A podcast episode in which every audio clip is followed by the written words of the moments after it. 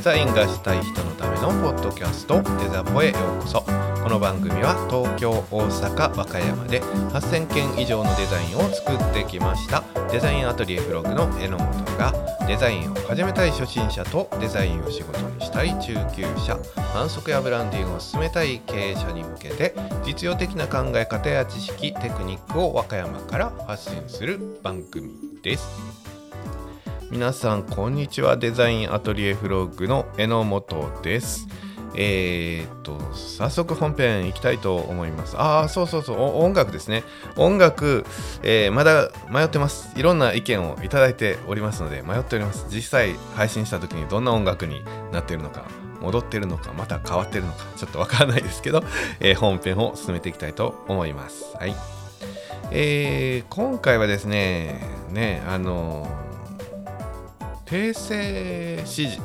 が来た時にですねいろいろ問題が発生しております、えー、発生しておりますっていう言い方はおかしいかな。発生しがちですね、えー、その時訂正向こうから来てる訂正の指示の内容ね、えー、伝える側クライアントが伝える側として我々に伝えてくる、えその伝え方。そして僕らが受け取る読み取り方。それから間にね僕が入ってみたいなデザイナーが入って外注さんに、えー、またワンクッション入った状態で発注する時の伝え方などなど人がね入るとどうしても、えー、目的からねちょっとずれたりとか誤解が生じたりいろんな問題が起こりますし、えー、いろいろね最近そういう問題もあったのでぜひこの件をね皆さんにお伝えしたいなと思ったので、えー、この話を用意してまいりました。えー、伝えるね力ということとそれから汲み取る力という風な話をしていきたいと思っています。えー、僕はねデザイン発注で外注する時はクライアントさんから原稿ね原稿とか訂正とか来た時に、うん、結構 iPad で読み込んで、えー、手書きを加えたりとかですね、えー、レイアウトのデザインを自分でこう図で絵で描いて、えー、発注することが多いです。できるだけね誤解のないように、えー、自分の思ってる通りにできる範囲で作ってもらいたいというのがあります、えー、デザイナーさんの個性とかねデザインセンスとかがあるのでそれをね殺しちゃうつもりはないのですが、えー、榎本くんにと言ってデザインをくれるお客さん。デザインアトリエフログにと言ってデザインをくれるお客さん。まあ僕しかいないんでね。あの僕に発注してるんでいつも僕がやってくれてる延長でデザインが上がってくると思ってらっしゃいますからどうしても、僕が丸投げでね外注さんに振ると、えー僕のデザインじゃないデザインがどうしても出来上がってきます。それを求められてる時はいいんですけど、えー、毎月のようにお仕事をくれる方はね、え、リピートで榎本くん榎本くんってありがたいことにね言ってくれてるなら、えー、僕のデザインの延長でのデザインの仕上がりにしてほしいということで外注さんにできるだけ、え僕がデザインするならこういう風にするよというのをお伝えした上で、えアレンジしてもらうというような形をとっております、え手書きでねね事細かくもうええわっていうぐらい書き込むので、え、受ける側は多分鬱陶しいかなとは思ってるんですけどそのぐらい丁寧にもズレが生じないようにたくさん指示を書き込んでおります。はい、ところがですねあの僕が手書きで細かく指示できればいいんですよ。いいんですけど、まあ、状況によってね例えばよろず行ってるとかっていう時でね僕が不在ででもどうしても外注さんに原稿をすぐ回さないといけないということで、えー、もらった原稿をそのまま伝送せざるを得ない時っていうのはあります、えー、その時にねまたねたちまちこう誤解が生じてですね僕だったらクライアントのこの訂正の指示が来たらこう直すけども外注さんだったら僕が間に挟まないと外注さんの感覚ではこうなってしまうんだなっていうようなことが起こってまいりますね、えー、この話をね詳しくしていくと例えば、えー、メールでね、えー、訂正の指示が来ました、えメールの内容言いますよ。さらに割引を大きくしてください。はい、ちょっと単調目に読みました。さらに割引を大きくしてください。という文章できますね、メールなんでね。というと、えー、僕の判断ではさらに割引を大きくするんですね。えーそうなんですけど、えー、外注さんのところにその文章がいて僕が間に噛まないとさらに割引を大きくする伝わるかな、えー、今よりもさらに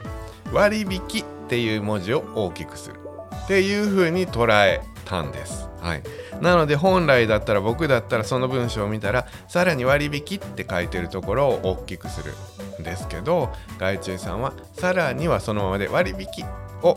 前よりもさらに大きくするっていう判断をしてしまいました。小さなことなんですけど、えー、こういう誤差が生じてきます。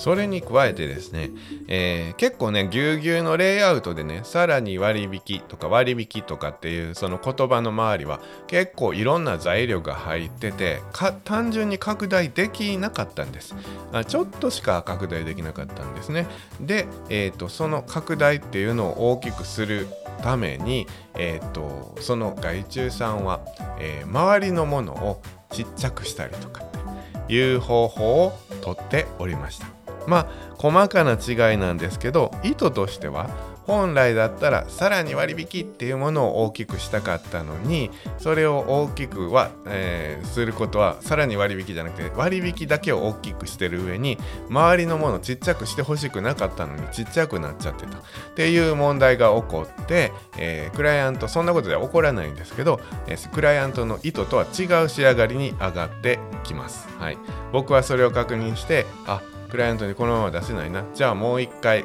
僕が、えー、指示をもう一回指示出し直して、えー、僕の意図通りに訂正してもらってからクライアントに出しましょう。ということで、えー、そのままいかない。ワンクッション必要になってくる。っていうことがあります。割と急いでるからわざわざ、えー、転送ね、えー、メールで転送とかってする手段を取ってるんだけど結局僕が、えー、まあ例えばそれよろずでね、え勤務中で対応できなかったんでよろずから帰ってきてからもう一回指示を出し直してそこからもう一回訂正してもらうということでメールで転送を早めにしたということが、えちょっとなかなかねあの無駄になってしまったっていう出来事がありました。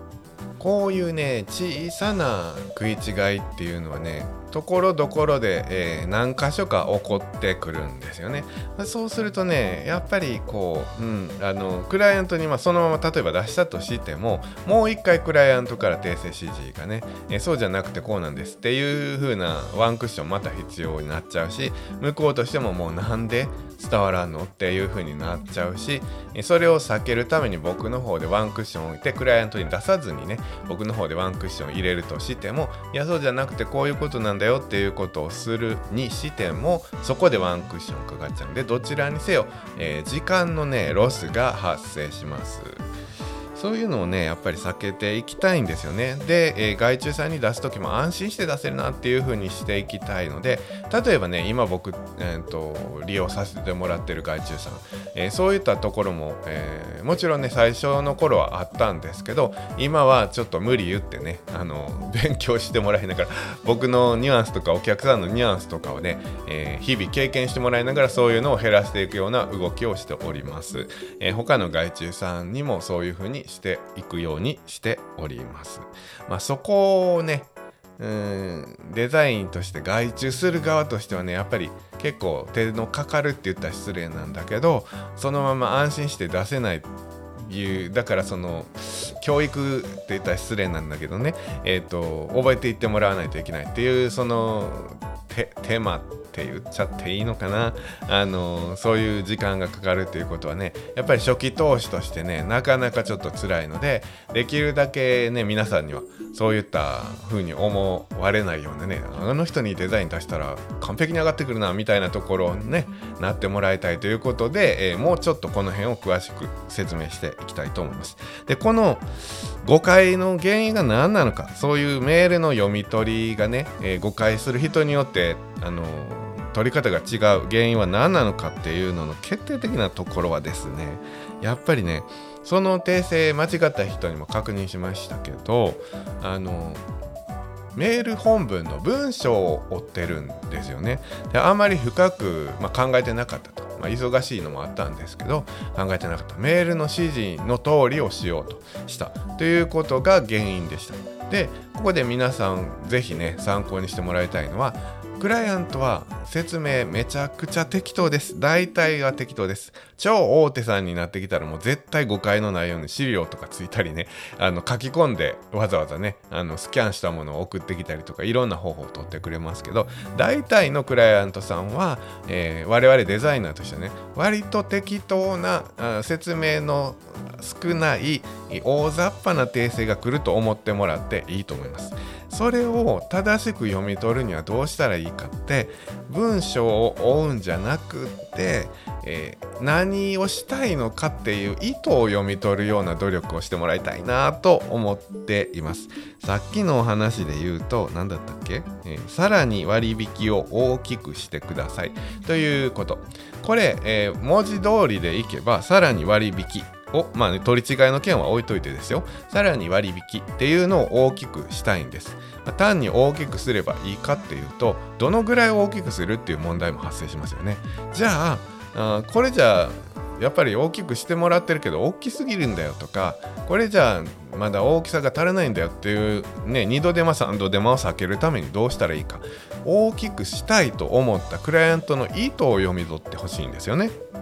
で、えーと、なんで大きくしたいか。まあ大体ですねさらに割引っていう、うん、言葉があるっていうことはもともとその上に多分ね多分ですよ。あの割引何々キャンペーン何々が割引みたいなのがメインでねきっとあるんです。でさらにその下にねさらに割引ってあってこれこれもこの期間中は割引になってますよっていう風な流れになってる可能性が大ですよね。そしたらそのレイアウトで1回出しててさらに割引が大きくしたいと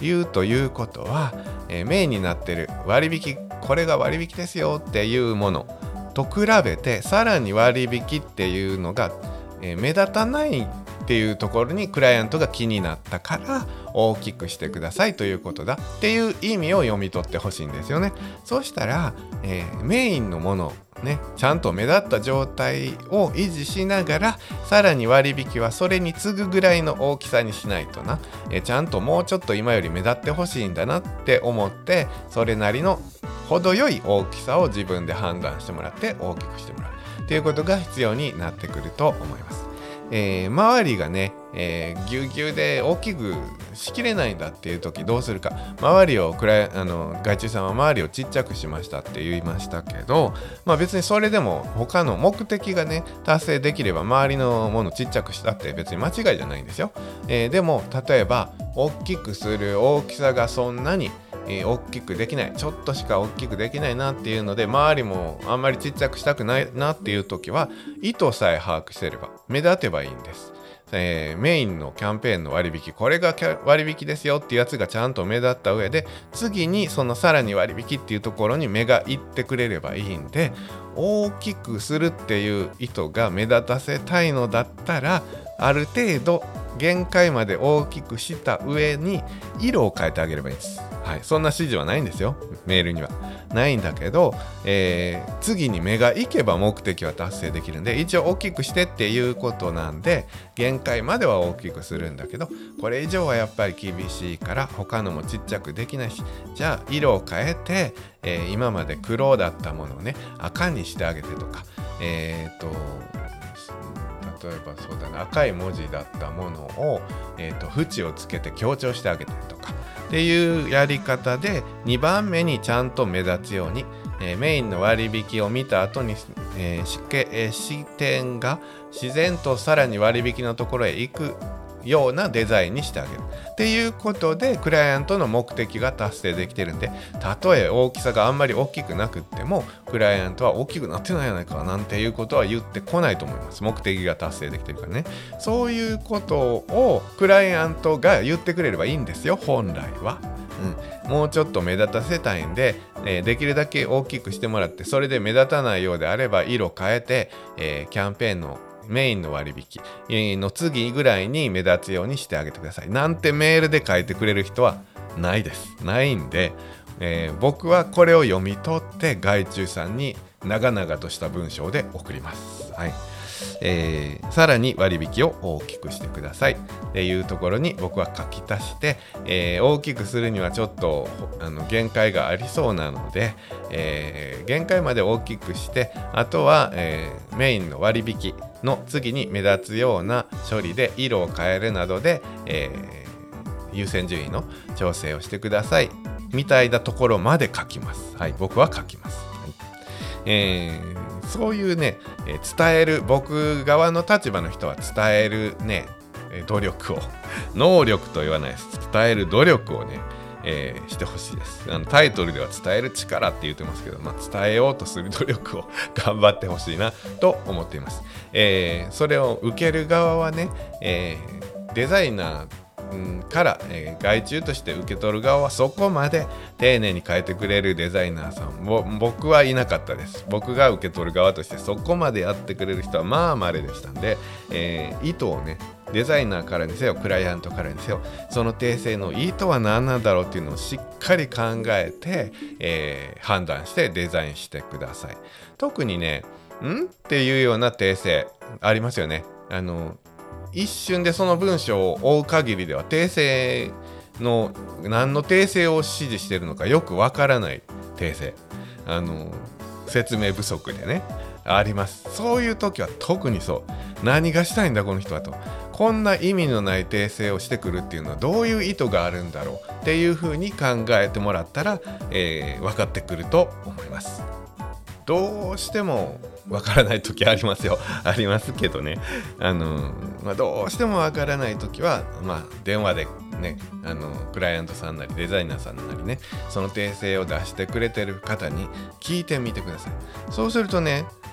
ああすいませんそういう意味だったんですねってなることが大半です。えー、そういうことだったんですねああすいませんってなってる場合は自分の読み取る能力がえー、ちょっと足りてなかった。読み取れたはずだっていうことなんです。あの完全に意味不明だった場合ねそれじゃあ分かりませんよっていう回答になると思います。聞いたらね。聞いて電話で詳しく聞いたらもうほんまそんなこと一個も書いてないやみたいな手数も来ますから あの、うん、あの全部が全部皆さんの読み取る力の問題だっていうことはないんですけど大概はねでもやっぱり聞いたら大半はああそういう意味かってなります。僕は今でもなるんで読み取る能力は低いかもしれないですけど自分が低いから人に伝える時はめちゃくちゃ丁寧に伝えるようにはしています。プロのねデザインさんデザイナーさんでもあのこの読み取るねあの件に関してはできてない方割と多いと僕は思います。思いますね。だから外注さんたくさんの害虫さんにねあの関わってきたりそれから会社勤めの時にね、えー、部下の子たちにデザイン教えさせてもらったりとかもしましたけど、えー、そういう人たちあのデザインでご飯を食べてる人たちでもなかなかあ完璧僕も完璧じゃないですよでもまああのできない方ねあのここが弱い方っていうのは割と多かったように思いますね。あの文章のね訂正内容のメールとか特にそうです文章を追って訂正をしてるだけという形になっちゃうとちょっといろいろ後々問題起こってきますね。何回訂正してもなんか一発でいかないなここのデザイン事務所がってなったらクライアントももうもうめんどくさい。もうええわ他のとこないんかってなってきますから。ちゃんと意図を汲み取ってあげてください。例えばキャンペーンのペイをキャンペーンのペイをですよ、ポーに変えてくださいっていう指示が来たら、何の疑いもなくポーに変えちゃうような人もいらっしゃいます。キャンペーンのペイをポーに変える、なんかおかしいんじゃないのって思ってほしいんですけど、日々ね、デザインの仕事、業務としてこなしてると、ああ、わかりました、わかりましたって言って、もう機械的にね、やっちゃう人もいらっしゃるんで、実際にそんなキャンペーンをポーに変えろという指示はないですけど、そんな感じでね言われたまんまだけをやってたらやっぱりちょっと厳しいかなちゃんと読み取ってなんでだ？どういう意味があるの？っていうことを疑問に思ってほしいと思います。どうしても分かんなかったら電話してなんでこれ何のためにペオポーに変えるんですかって キャンペーンのペをキャンポーンにするんですかっていうようなことをやっぱり聞いてほしいかなと思います。まああのうんデザイナーで入りたてでねそんなにクライアントに直接電話もかけれないし上司のデザイナーは怖いしってなったら 聞けないかもしれないせえって言われたからしますよっていう場合もあるかもしれないですけどなんでやろうな。訂正したけど訂正提出する時にこれこういう風な指示来てるけど合ってるんですかね？っていう風な疑問は絶対持ってほしいなとは思いますね。そうしたらああ確かにそうやなと。上司の方もねあじゃあこれほんなどういう意図なんかクライアントに聞いてみろと冗談にしてもちょっとセンスがないっていうことでね。聞いてくれるかもしれない知れないんで。そのままねあの上司に確認せんとね。あのそのまま行っちゃったらなんかきっと誤解してますあのクライアントはそんなつもりじゃなかったんやとかってね なりそうな内容ですよね なのでまあちょっと疑問に思ったら、えー、ちゃんと確認していってもらって、えー訂正のね、意図。まあ、訂正だけじゃないんですよ。全てですけどね、えー、自分がやれって言われたことね、なんでこれ僕にやれって、こういうことをやれって言うんだろう。パッと考えた限りじゃ意味はちょっとよくわかんないんだけど、なんでだなっていうふうに考えて行動してもらったら、全てね、全てもうちょっと何か見えてくるものが増えてくるような気がします。それではメッセージをお願いします。メッセージは Instagram、Twitter、Facebook でデザインアトリエフロッグで検索。または概要欄の URL からフォローの上、ダイレクトメールをお願いします。概要欄にはメールアドレスも記載していますので、メールでのメッセージでも OK です。Twitter、Instagram で感想を発信していただける方は、ハッシュタグデザポ、デザはカタカナ、ポはひらがなで発信していただければ確認させていただきます。それでは本編はここまでとなります。この後の雑談もお楽しみください。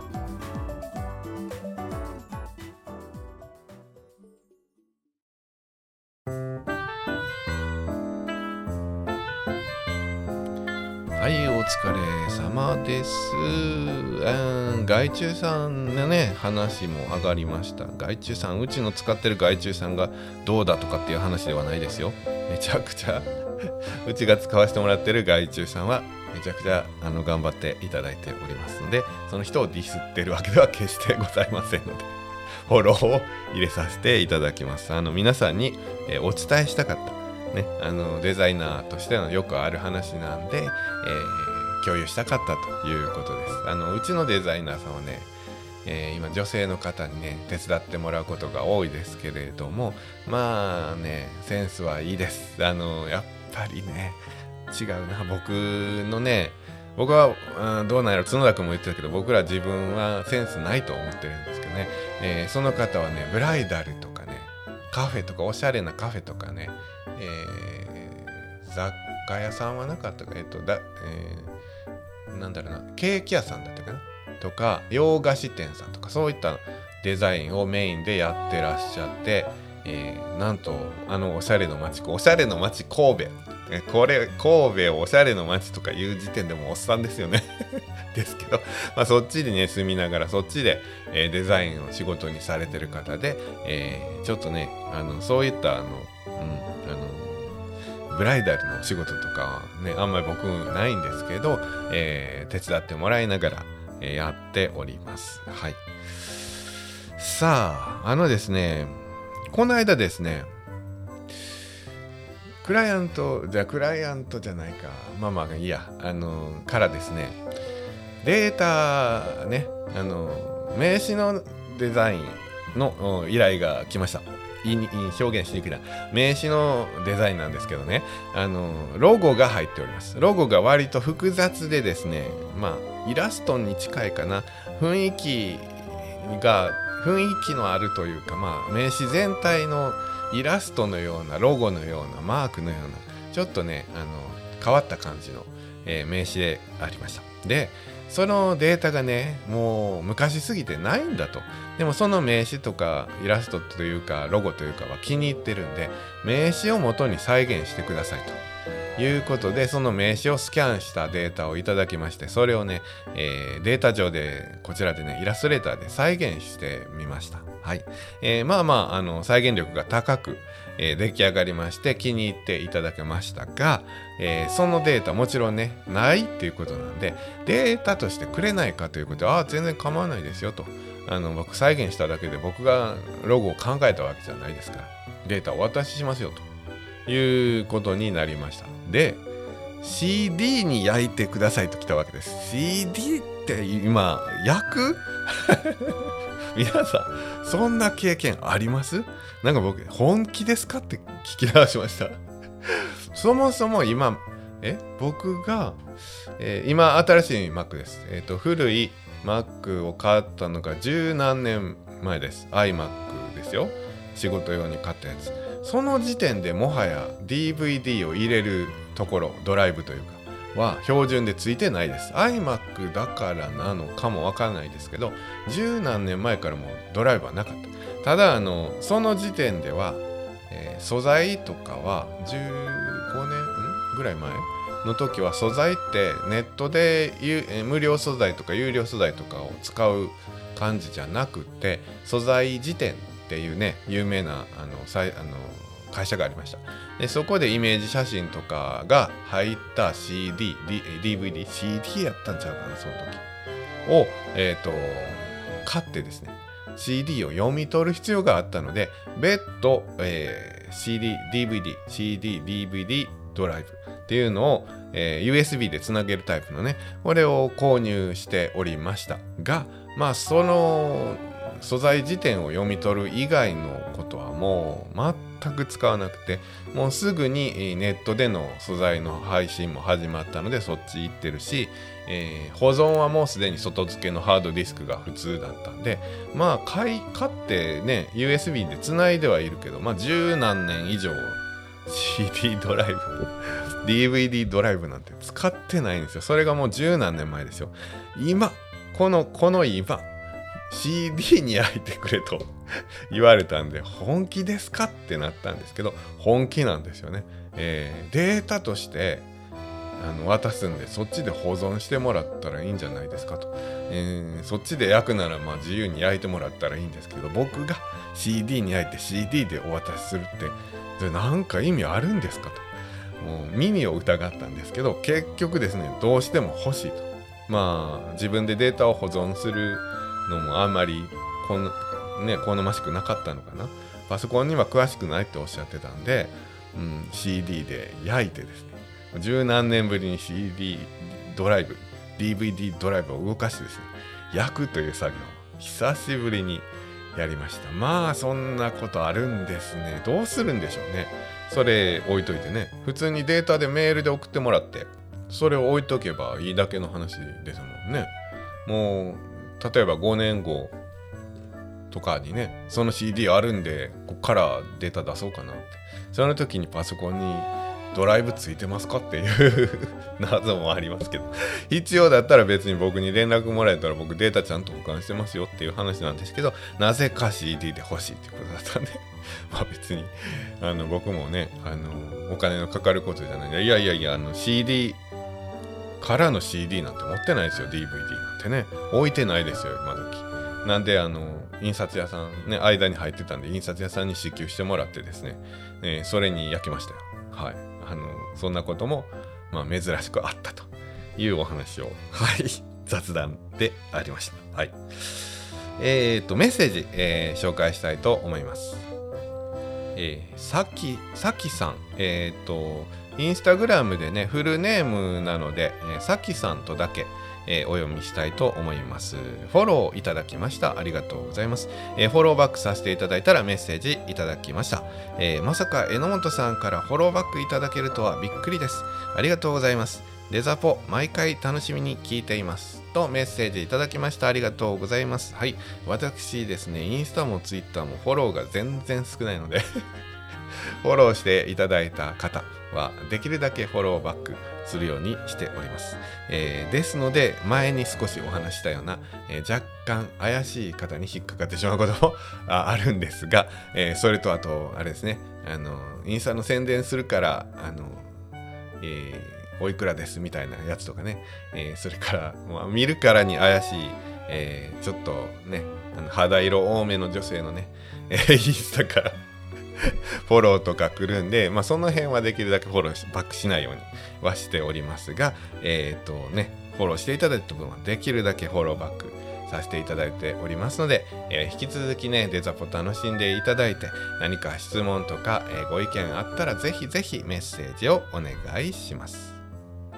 次はファーム太陽さんいつもありがとうございます、えー、無意識スキル上げます。あ前回のね配信ですね。無意識スキル上げます。無意識して全体の画面に戻るときと離席するときは保存するようにしています。まだ全然無意識の域ではないですが続けてやってみます。あと角田くんの件ね。角田さんの配信のせいで、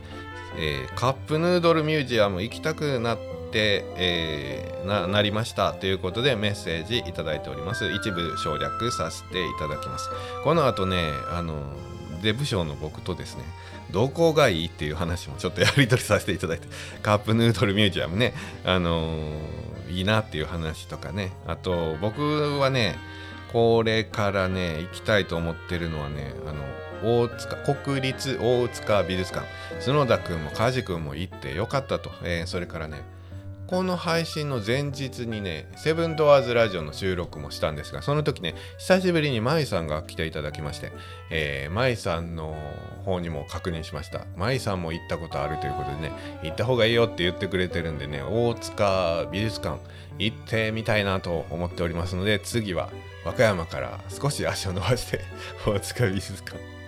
行ってきたら皆さんにまた報告したいと思います。まあみんなねあの3人みんなアクティブなんでね海外とか普通に言うからね僕にはなかなかハードルが高い高いんですけどね。まあまあちょっとずつ和歌山から出ていきたいなとは思っています。それとですね角田くんがまたね前回のその、えー、無意識スキルとか保存とか上書きとかデータが飛んだっていう話も痛く聞いて いただいておりまして。あのその辺の話またファイル管理とかもプロのやってる癖とか保存方法とかファイルねイラストレーターこういう風に保存してるよとかっていうのあるよなっていうことで昨日話も上がったんでね。その辺えのさんもうちょっとこうプロとしての情報みんなに配信してみたら絶対面白いでって言ってくれてるんでそれもねできたら近々やりたいなと思っております。はい。次はえー、農業デザイン豆猫デザイン製作所さんありがとうございます、えー、時々保存でやらかすので今回もとても勉強になりました。そしてショートカットキーを手が小さいので、えー、無意識に両手で使うことが多かったんですが時短も兼ねて左手だけで頑張ってみます。とメッセージいただいてます。ありがとうございます。でも僕もねうん右手使ってるかな？うん慣れちゃってるからね。今まで慣れたショートカットを左手だけのショートカットにするのってちょっとやっぱりねあの慣れ直すのが大変だから。まず話してるかな。でもまあそれはまああんまり頻度が少ないね。アウトライン作成とかっていうねあのキーになるようなあのお大きなことは左手でも込みかな。うん。まれにちょっとまあその押すのがちょっと重要な重大なものは左右手も使うようにしてるかな。でもあの作業日々の作業でね、えー、することで何回もするものはだいたい左に偏ってるかな。多分もともとのショートカットもそういう意図でねきっと左手だけで済むようになってるんだと思います。で、えーと、重大なものを、えー、ショートカットでするときはちゃんと右手も使ってちゃんとあの意識してやってね無意識でしないでねっていうことなのかもしれないなと思います。はいえー、ですが、えーと、メッセージねあの前回の無意識のショートカットの件とかでメッセージいただきました。ありがとうございます。これからもよろしくお願いします。次は、弁慶食品、じゃあ弁慶、また噛んだ。弁慶食品の、えー、宮部さん。えー、いつもありがとうございます。お世話になっております。宮部です。音楽が変わって番組の雰囲気が変わりましたね。以前のポップで軽快な感じからより How to 感が増す曲になっていてグッドでした。えー、セブラジで白浜旅行、うなぎの話もめっちゃ面白かったです。ありがとうございます。はい、えー、まず、えー、ね、セブラジの白浜旅行の件、うなぎを食べてきた件をね、えーセブンドアーズラジオプラス目の方で配信したのでそっちもぜひ聞いてください、えしかもですね先ほども言いましたが、えー、先日昨日ですね舞さん参加で収録したのでその時に再びもう一回この話掘り起こして もう一回やってるんでこのうなぎの話でもう一悶着ありましたのでぜひ、えー、聞いてください。その分の配信はちょうど多分ですけどこの配信の翌日に来るんちゃうかな。とは思いますが、えー、ぜひ聴いていただければと思います。それと、それとです、その音楽の件なんです。これがね、まあ音楽変えて、えー、配信して、角田君にも意見聞いてますが、えー、宮部さんね、あの、How to 感が増す曲になってたっていうことで、僕の意図としてはね、そこなんですよね。ちょっと軽いと。えー、まあそれなりに結構プロとしてねそれなりのことを暴露してるというかダダ漏れにしてるにしてはちょっとまあ雰囲気が明るい感じすぎて軽いんじゃないかなっていう流れからじゃあそれは音楽だと。BGM だという角田君のアドバイスをもとに、えー、変えていったので How to 感が出てるっていうのはもう最高に嬉しい結果なんですがこの後ねちょっと宮部さんともう一回ね日往復ぐらいメールやり取りしたんですよ。ですけどね宮部さんねいいんですけど宮部さん的には前の音楽の方が榎本さんの雰囲気に合ってるような気がするとしかもあの口笛の曲ねあれ口笛で口ずさむという話もいただきましたので正直迷ってます。角田くんの意見も聞きました。角田くんも、えー、口笛で 口ずさむよって言ってたんでね。ただあの「How to 感はこっちの方があるよという話なんで、えー、今後ろで流れてる曲はどっちなのか、えー、分かんないです。でもまあ今のところはうんメインの本編のねところは、えー、新しくなった方の BGM でしばらく行ってで、えー、今今まさに後ろで流れてる雑談のコーナーの音楽はちょっとまあ日本っぽい中国っぽい ちょっと雰囲気違いすぎるんかなという意見が角田君からもあったのでここは戻してるんちゃうかなと思います。まあ、これからもちょっとあのあんな音楽こんな音楽いろいろ変わるかもしれないですけどしばらくお付き合いください。はい。それでは本日はここまでとなります。皆様次回までさようなら。